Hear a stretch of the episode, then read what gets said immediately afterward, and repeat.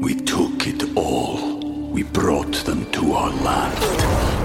An endless night, ember hot and icy cold. The rage of the earth. We made this curse. Carved it in the blood on our backs. We did not see. We could not, but she did. And in the end, What will I become? Senua Saga. Hellblade 2. Play it now with Game Pass. Chick chat, chick chat, the baby chick podcast. We're all about mothers and supporting them right. We're all about babies and futures oh so bright. Chick chat, chick chat, chick chat, the baby chick podcast.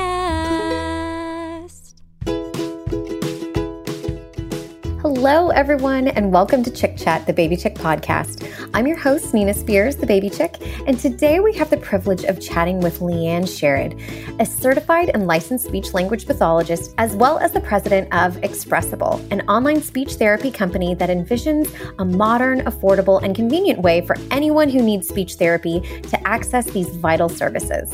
Leanne spent her career working in a variety of speech therapy settings before starting Expressable, including pediatric outpatient clinics, schools, early intervention, and home health. She studied speech and hearing sciences at George Washington University in Washington, D.C., and gained her master's in speech language pathology from Northwestern University in Evanston, Illinois. Today, she calls Austin, Texas home. With the holidays upon us, we are chatting with Leanne about how to prevent meltdowns and tantrums from our children during the holiday season.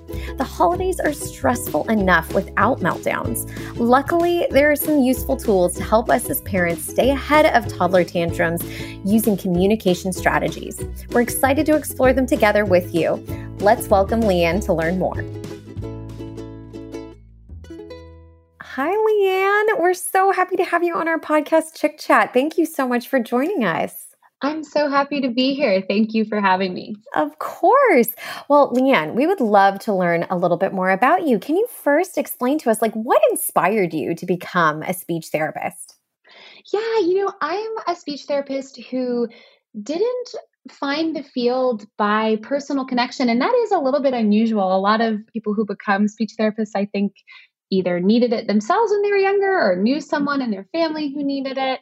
But i i just sort of grew up loving speech and language. I always was doing little voices and accents. I was a bit of a theater kid. And so when i originally took my first class in undergrad i had this notion of being an accent and dialect coach for actors which is a very very niche career.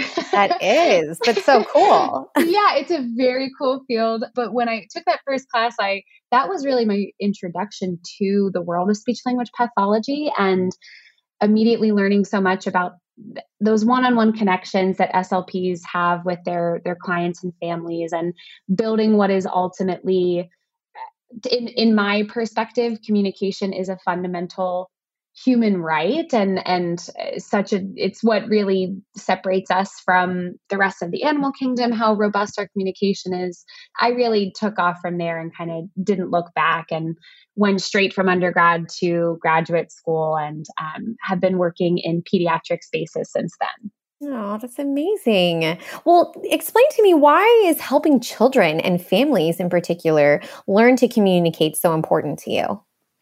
Yeah, so I mean again it's it's such a crucial part of our daily life. I mean every moment has communication in it nearly if, if we're spending it with another person whether it's verbal, nonverbal. It's it's not only what helps us further build and expand our cognition. So language and cognition are so intrinsically tied. They really help compound one another. And so just as as we are lifelong learners as humans it's so important to set foundational skills that help us in our academics our personal life our professional life. But it also just helps us get meaningful daily tasks done that keep our our lives moving forward. And communication is how we modify the behavior of those around us. So you know when we're cold you ask the person next to you for a blanket. And when you're at the restaurant, you ask the waiter for a Coke instead of a Sprite so that you're able to receive what you're looking for and what helps you be fulfilled. So setting kids up for success in in all of that is is just crucial and it really helps society keep moving forward. yes, amen. I totally agree. And as you were saying, like we all, there's so many different ways to communicate. You were saying body language and verbal and all that. But, you know, I also think that, you know, we all communicate so differently. I'd love to know your tips, Leanne. What tips do you offer to parents to make sure that they are communicating in a way that resonates with their children? Because I think sometimes, at least as a parent myself, sometimes when I say things a certain way, I feel like my my 4-year-old in particular doesn't hear it. But if I say it a different way, like maybe if I get to his eye level or a certain tone or explain things a different way, he gets it. But do you have any tips to offer us parents? Yeah, you kind of touched on some of the things that I would suggest. My my very first piece of advice that I would start with is that when we're talking about talking, we also need to talk about listening.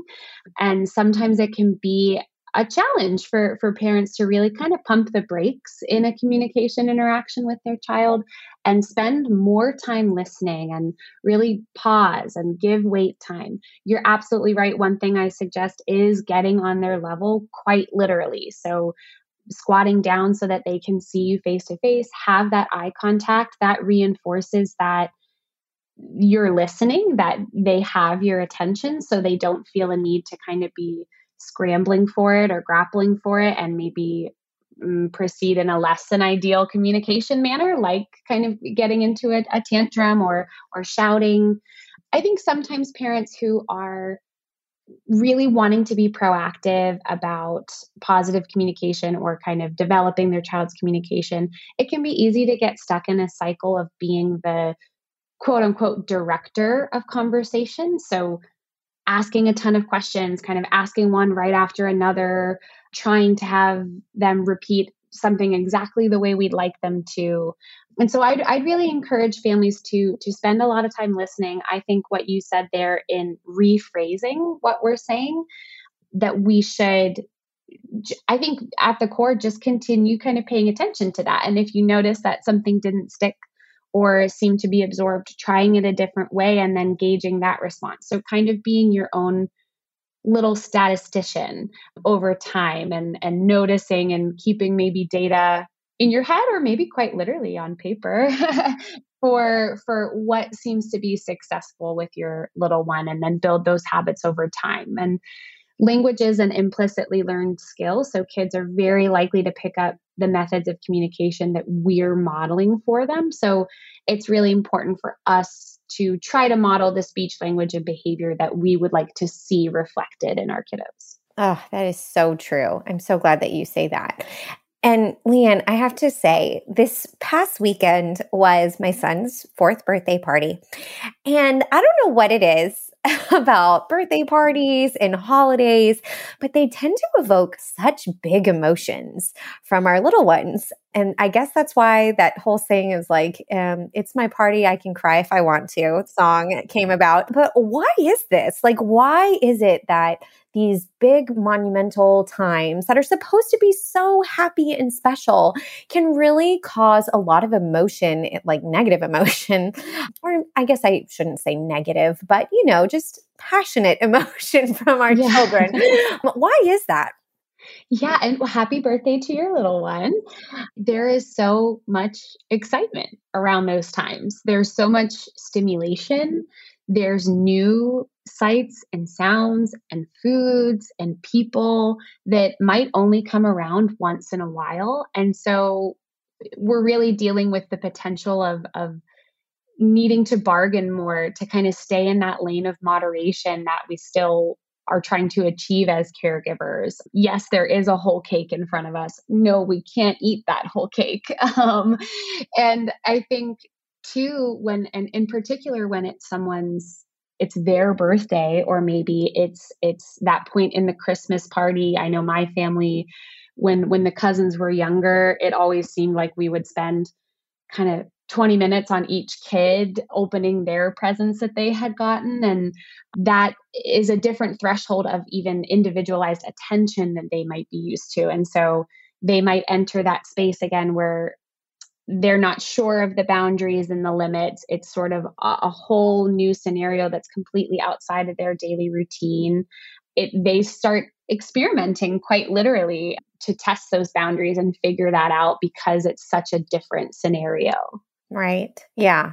I, I just was like, man, why are we having a, a tantrum about, you know, other people hitting the pinata or you needing a jacket and it's literally 90 degrees outside? Like, I don't understand. So, and I feel again during the holidays too. And I even remember like having this conversation with my mother. She said that always I, and I'm a twin, and I actually have a twin brother who has autism. And she always said that for some reason around the holidays, you and your brother would always just be extra sensitive. It was just sensitive. I don't know. And maybe it's because my dad worked a lot and he wasn't around too much for the holidays or whatever it was. But she was like, I just noticed that, you know, emotions were heightened. So that's why I had to also ask that I'm now seeing it in my, in my own child. I had to ask that question and ask and as we approach the holiday season, because we're basically here, what specific habits can we as parents implement now to really prevent, hopefully, hopefully prevent tantrums or meltdowns over the holiday season? Yeah, and it's you you kind of touched upon something there too. The opposite of an abundance of attention at the holidays or birthday is sort of the reduction of attention. So new people are around families visiting we might not be giving the same kind of individualized attention in those moments to our kiddos. And and that might be what brings up some of those emotional responses that attachment. They kind of still want that from parents and caregivers. So that's that's the other side of it. But yeah so setting up for success ahead of the holidays i recommend this not just for the holidays but for all the time is try not to make empty promises, right? And that because that can kind of fracture some of the trust that our our kiddos have in us. They are smart no matter how little teeny tiny they may be. They're clever. So writing checks that we can't cash on on certain goodies or toys or activities or um, places that we're going to go can kind of maybe come around to bite us in the butt. So, moderating our own responses and kind of promises can help prevent that future meltdown. So, if we say something like, if you do this for me now, we might get this toy for Christmas. Just double check yourself. Will you? Are did you was that in your plan to get that toy for Christmas or or are you kind of suggesting something that you might come around to not do? That that's kind of a, a very preemptive way to stay ahead of it.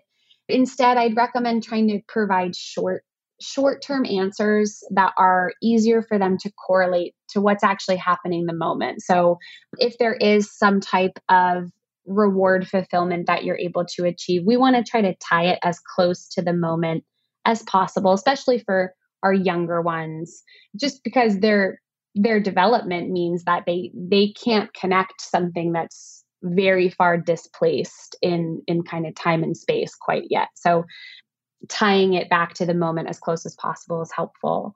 And i think overall i i'm challenged by advice sometimes uh, about keeping consistent routines to avoid tantrums because that is it's definitely true. It's 100% true and to the extent that it's possible routines and consistency do help kids navigate their day knowing what to expect, but sometimes it's impossible. And in particular with the holidays, we're inherently going to be out of our normal routine. So if you're breaking a routine, again, whether it's any time or particularly the holidays coming up, try to prepare them ahead of that as much as you can. So start talking about it a few days before, or even if it's shorter notice than that, the day before even shorter than that if it's an hour before. Literally as as much as 10 minutes before if we can layer in any kind of lag time before a change in routine is going to happen it will help your child get prepped for it to happen. And some children are more challenged by you know transitions and changes in routine than others. So if you parents are by far the experts on their children. And as an slp that's a big part of the way i practice is um, we both bring expertise and knowledge to the table as a team.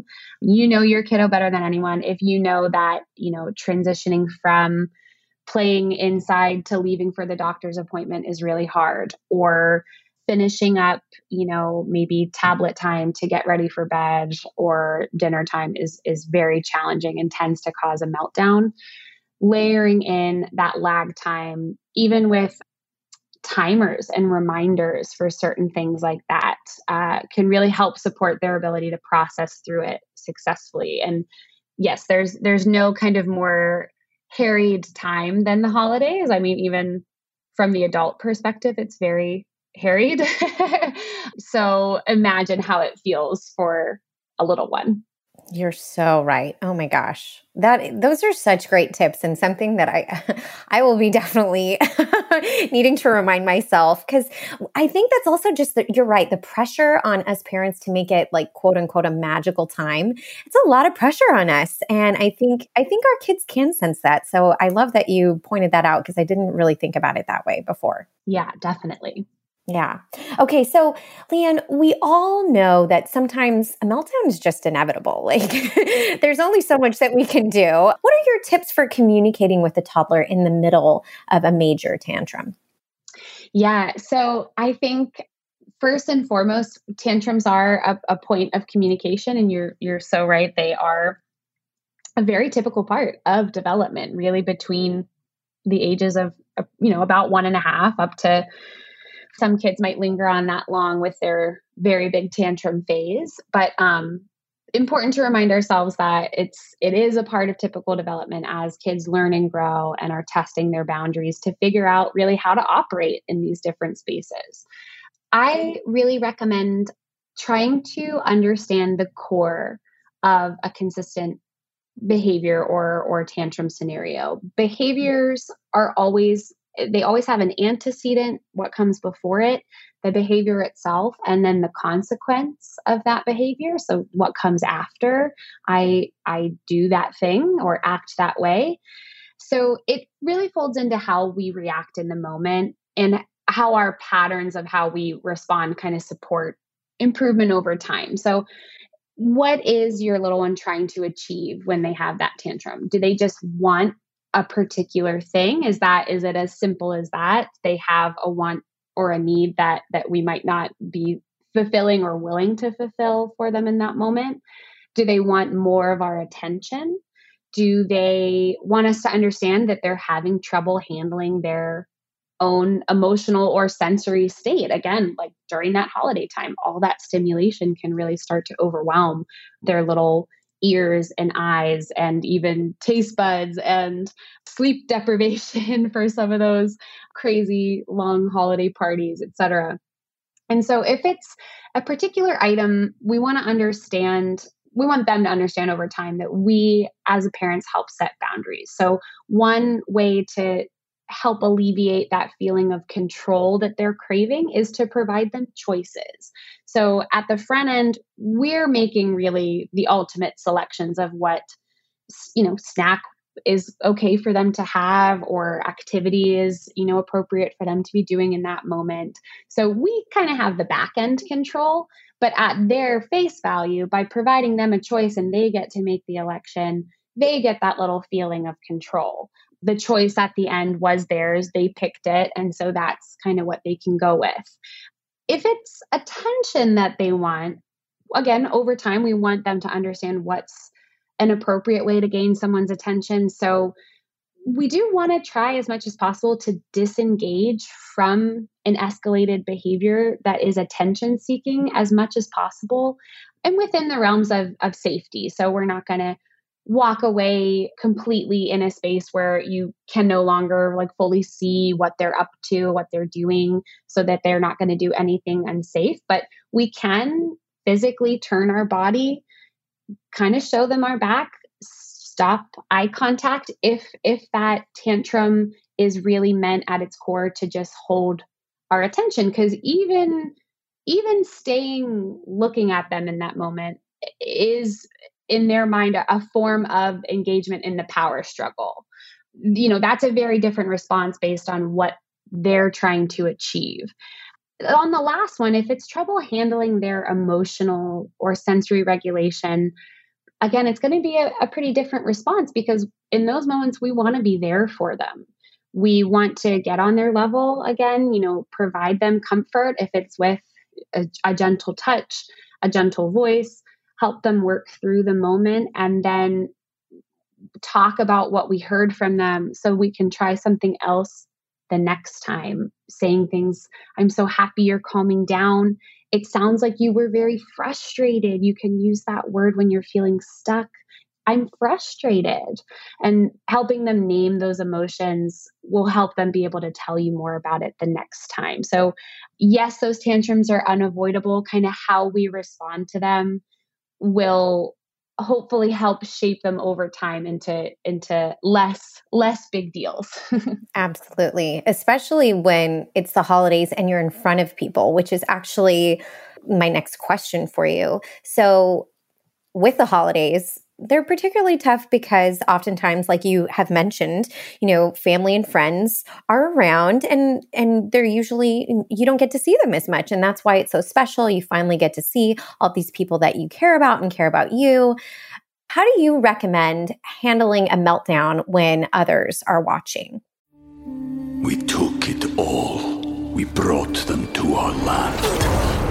An endless night Ember hot and icy cold. The rage of the earth. We made this curse. Carved it in the blood on our backs. We did not see. We could not, but she did. And in the end, what will I become? Senua Saga. Hellblade 2. Play it now with Game Pass. Yeah, it's a challenge. It's definitely a challenge, I think, because we're we're dealing not only with the kiddo's behavior in that moment or you know what they're going through but also that external pressure of kind of how others are viewing us and we're social creatures by nature so it's hard to to not feel that pressure as well. I think in those moments number one thing is is a lot easier said than done but do try to not let others get to you too much. So we definitely want to remind ourselves that we're not alone our kiddo is not the only kiddo who has ever had a meltdown and who's who's ever had a meltdown, you know, at a Christmas party or at Thanksgiving or in the grocery store getting ready to cook all that food at home.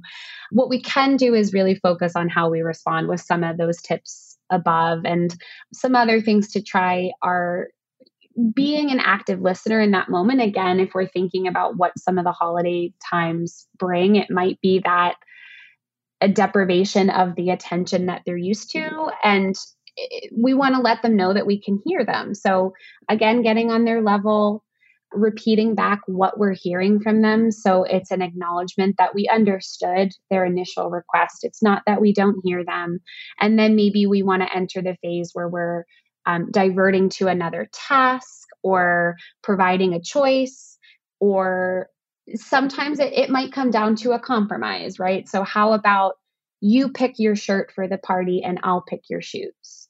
You fulfill half of it, I'll fill the other half.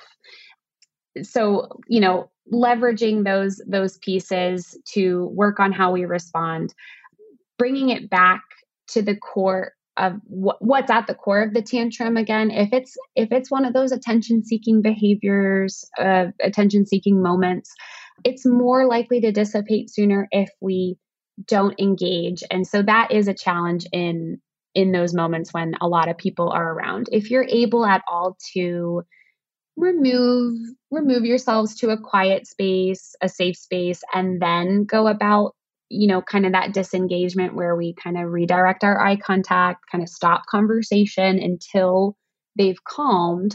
Because over time if we're not if we're not giving them exactly what they're looking for if we're not giving in to providing that attention by repeatedly telling them hey knock it off cut it out stop that don't act this way because even that engagement is engagement. So the power struggle's still on. So we want to kind of try to cut that off as much as possible until they realize oh my my ploy isn't isn't maybe working maybe I'll maybe I'll peter out here. And then once they've settled in, then we want to kind of reinforce that positive choice by re-engaging. That's really helpful. I, I'm curious, do you recommend us pull our child aside? Because if other people are watching, I don't want to embarrass my child even though they're technically embarrassing me in this moment i don't want to i don't want to embarrass them by you know reprimanding them or whatever in front of family members do you think like if they're having a temper tantrum and like whatever do you just should you still just in that moment drop down on their eye level and try and talk to them and say hey look we this is not how we communicate. This is not how i hear you. I don't understand when you talk like this.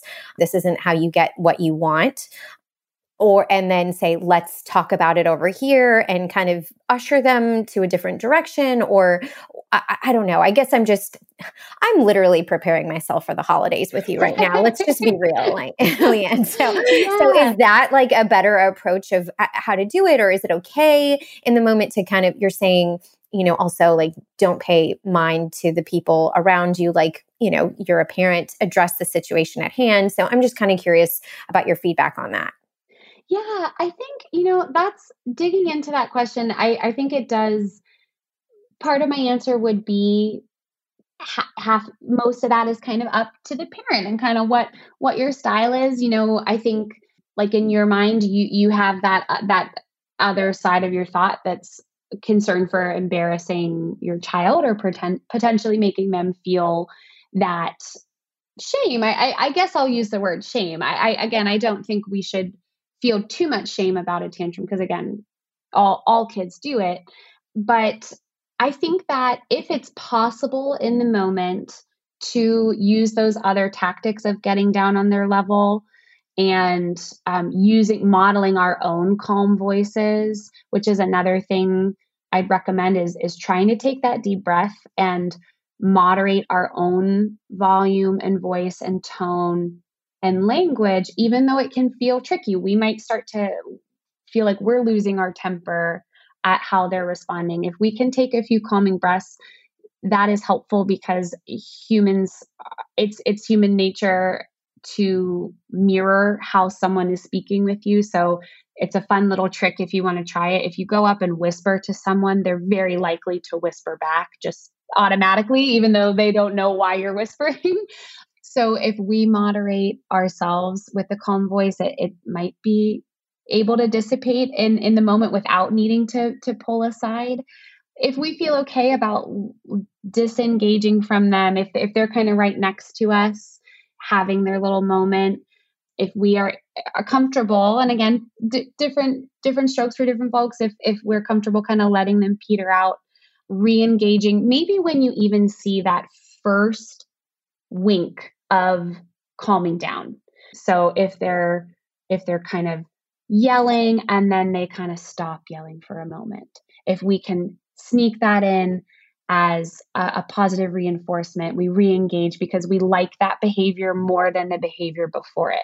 We can kind of latch on. It doesn't have to be we we calm down all the way because that might be really hard to achieve in in a certain time span in front of all those people in a crowded space if we latch on to any sign that they're kind of turning a corner and then we can kind of jump in and help them turn it all the way. That might prevent you from needing to maybe separate them to another space.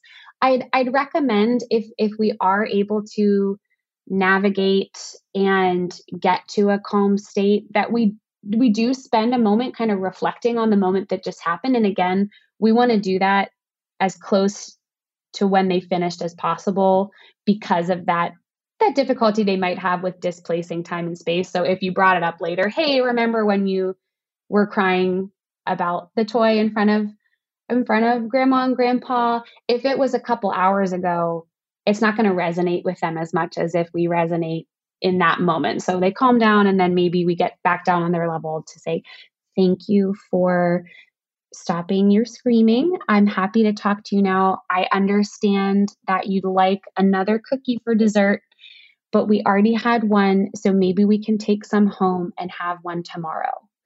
Reinforcing that you heard them, keeping our voice calm, reinforcing that we can we can compromise in the situation sometimes we might need to do certain things like that to escape by the skin of our teeth and again that's okay the holidays throw lots of things off eh, you're able to come back to it tomorrow you're able to reset don't be too hard on yourself if you if you have to do a little bit more compromising than usual yeah Okay. Okay. Those are, that's really helpful. I love that. Okay. And you mentioned positive reinforcement, and that makes me now want to ask you should we reward our children for good communication habits? And if so, why? Or if not, why not?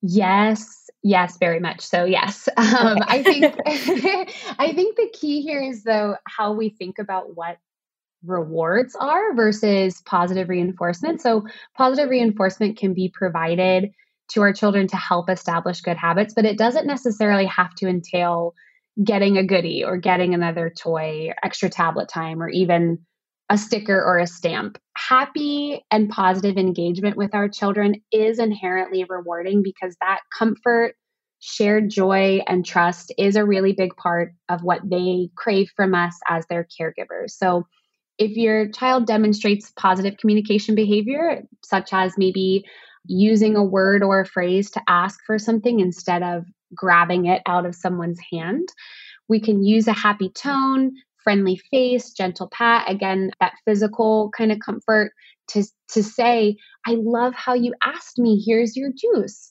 And on, on the other side of that, again, another example that doesn't involve kind of an external object might just be reinforcing how they ask or respond. So, thank you for using such a nice voice to say no thank you.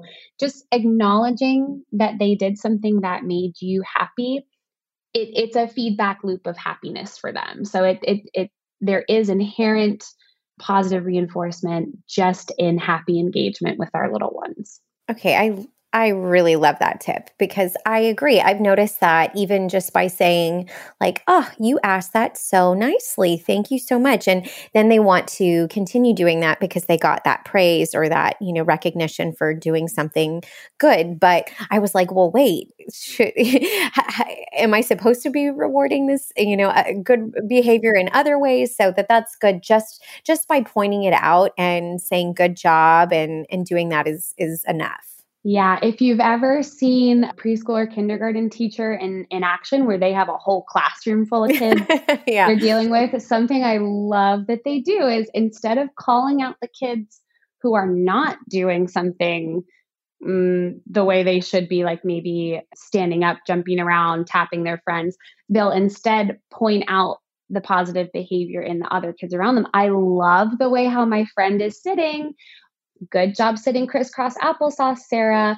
And then you'll notice all the other kids, ooh, ooh, I want that. I want, I want teacher to to praise me. So then they'll kind of fall fall in, sit the way they are supposed to because they want their their teacher who they who they love to give them that little bit of positive reinforcement as well. Oh, genius point. I I am so glad you mentioned that because that's so true. And I yeah, I didn't even think about that. So that's so great. okay, so Leanne, as especially toddlers, you know, they struggle with communication. You know, they're really trying to work on their communication skills and learning the right words to really express themselves properly. What specific tips do you have for us parents whose child may not communicate in a traditional way? Yeah. So, first and foremost, like a, a helpful, easy, quick tip for early communicators is for parents to think about mo- again modeling the language that we'd like for them to use but when we're talking about that early communication we want to try to keep it just one step above what they're currently doing because if we put it too far above they might not be able to successfully imitate what we've kind of put in front of them. So if they're not yet using gestures to indicate what we want, what they want, we want to model that pointing behavior.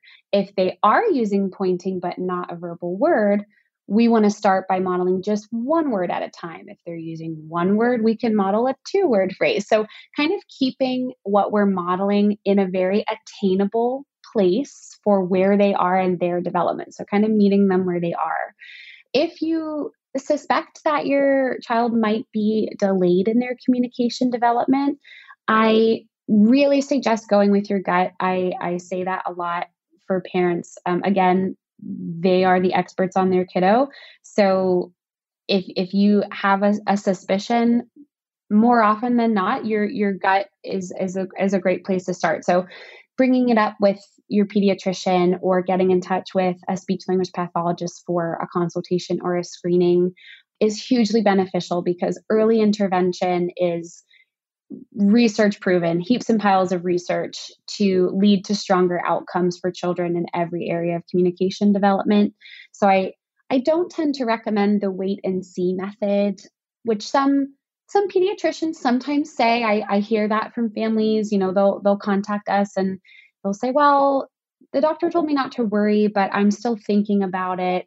And I'll be on the other side of the consultation call thinking, oh, I'm so glad that they called because I don't agree with what that doctor said. Pediatricians are fantastic. They might not have the in depth knowledge on communication milestones and expertise that a speech language pathologist would know. In addition, you know, some helpful boosters for some of those early communicators using sign language and visual cues around the house. So, even things like picture support systems, visual schedules where you just I've done some super low tech ones uh, where it's not even a photo of a real object or a cartoon. It's just something I drew for my speech therapy session. I kind of indicate what we're going to work through so that they have that knowledge on what comes next. It's definitely a myth that signing or using alternative communication will stymie verbal language development, I'd encourage parents to see communication as a really holistic process and really widen the view of what successful communication is about. Verbal speech is not the only way. Working with a speech language pathologist, they will help assess and determine the best goals to work on to improve communication and should always be including the family's routines and values when formulating that plan. So, if you do contact a speech language pathologist and it turns out maybe your kiddo does need a little bit of support, again, one in one in 12 children will have a need to see a speech language pathologist it's it's it's very prevalent in the population so tying that back again to you're not alone but I can't say enough again how much I'd encourage parents and caregivers to be an extremely active part of that process. Parent involvement in the intervention process is also research proven to improve outcomes. And so we really shouldn't take an approach where we think, oh, you know, I'll drop off the kiddo and, and the therapist will fix them and I'll come pick them back up again, speech and language is implicitly learned from those around us. So children want to learn from their families more than anyone else. And it's so, so empowering when, as an SLP, if I'm able to help a family be the ones who are growing their child's language and they get to have those light bulb moments together, it is by far the best part of my job. And so SLP should really be designing plans that keep parents involved and help them stay educated and informed of what's being worked on and, and how they can best support because it's not only going to improve our outcomes, but it's going to be so empowering and lovely just in relationship building between the parents and kids. Oh, that's awesome. And you're talking about, you know, early intervention, all of this really helpful tips.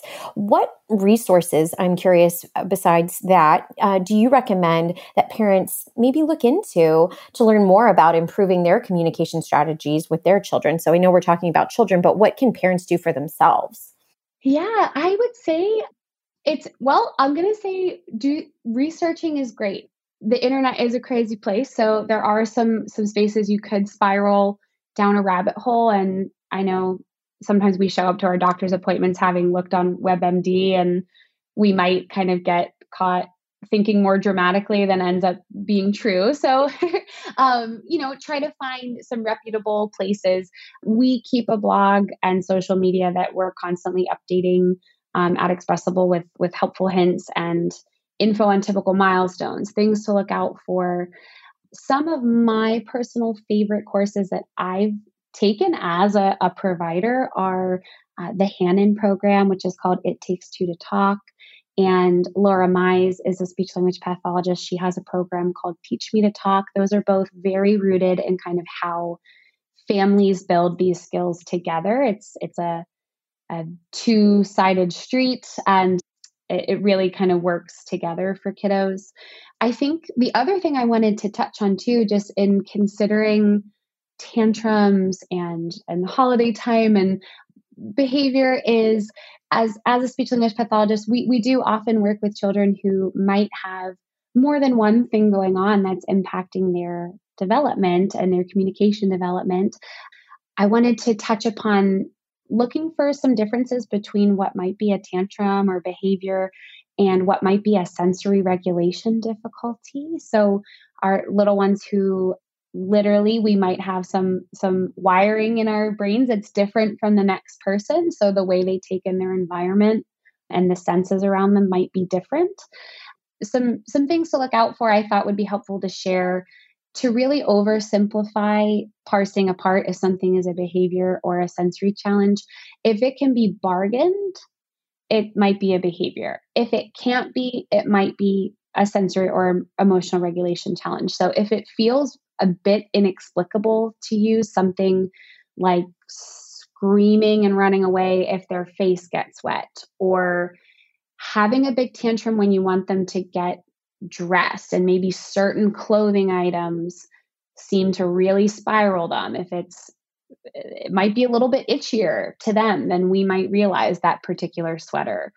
Having an unusually high or low pain threshold if we have kiddos who are sensory seekers who are kind of crashing into things into people jumping on couches and crashing themselves into couches to an excessive or maybe even something like putting inedible things into their mouth that can also be a sensory seeking behavior. Some of those things are maybe outside of the typical development sphere but it's also kind of not it's not something that's in their control. So if you're noticing something like that i'd recommend again bringing it up going with your gut bringing it up with your pediatrician or potentially getting in touch with an occupational therapist who helps work on some of that sensory regulation and creating what they'd call a sensory diet for kiddos who might be taking in the world different than the person next to them. I just wanted to mention that because I think it's super important when we're parsing apart a behavior versus something that is a little more outside of their control. No, I'm so glad that you did because I know that there are plenty of parents who are struggling, thinking that oh, if I parent a different way, maybe I can get through to my child, but it's maybe further than that. So I really am glad that you mentioned that, Leanne, so that they know, okay, my child isn't the only one who has maybe these experiences. And here's what I can do to be proactive and help my child through all of this. So, no, I'm so glad you did, of course. So, Leanne, now I just want to know like, do you have any final thoughts or advice around this topic about? About, you know, the holidays approaching and tantrums. Just any final words for us? Big one is to try to breathe as much as possible, reiterating a lot of what we said that that that tantrums are to be expected. They are part of natural development. Kids are learning to test their boundaries to figure out how to navigate in any given space. And so how they operate with with mom and dad, oh but maybe they're not sure how they operate with aunt and uncle so they're going to do a little bit of testing. It's it's a new scenario. We we should expect we are not we don't need to kind of be ashamed if we even are adjusting what we're doing in these holiday times if we like we said are maybe compromising on things a little bit more than usual because we we love our kids. We want them to experience that magical time together. I think i'd, I'd say try not to break all the way. um, try to find that space where you you still get a little bit of an outcome, and they might get a little bit of an outcome with that that compromise to to not kind of derail the whole rest of the year, and kind of think about how their threshold for tantrums might change depending on what they ate that day. Did they get enough sleep? Are they feeling run down and sick? Because that can also set us up on some more hair triggers for those behaviors. But at the end of the day, take a deep breath. You've got this. Everyone is is doing their absolute best. I think it's just important to remind ourselves of that. Oh, that's so true and so awesome. Thank you for saying all of that. And Leanne, where can our listeners find you? Yeah, so everyone can find us at expressable.io and and we are a speech therapy provider. Also info at expressable.io if if an email comes in there with a question, it, it, definitely can be pinged over my way, and I'm happy to to try to help out if I can. And as as a provider, we do have a, a consultation process. So if you are having any questions about if maybe something else is going on with communication development, we would be thrilled to help parse through that with you. Oh, that's fantastic. Oh my gosh, this was so helpful. Thank you so much for sharing your, your words of wisdom with us, Leanne. These are just wonderful tools and ideas that we can all implement this holiday season. And I know I will be using these tips with my little ones too. Perfect. Thank you so much for having me. It was a great chat. Of course. Oh my goodness. And for our listeners out there, to learn more and follow Leanne and Expressable, like she said, visit them online at expressable.io and as well as Instagram at expressablehq. Our team will be posting today's episode on Baby Chick's Facebook page. So if you have any questions or comments about our discussion, please share them with us in the comments. And as always, if you haven't already, please subscribe to Chick Chat, the Baby Chick podcast, wherever you listen to podcasts. And I'd love it if you'd leave us an honest review. Cheers to a happier holidays for the whole family.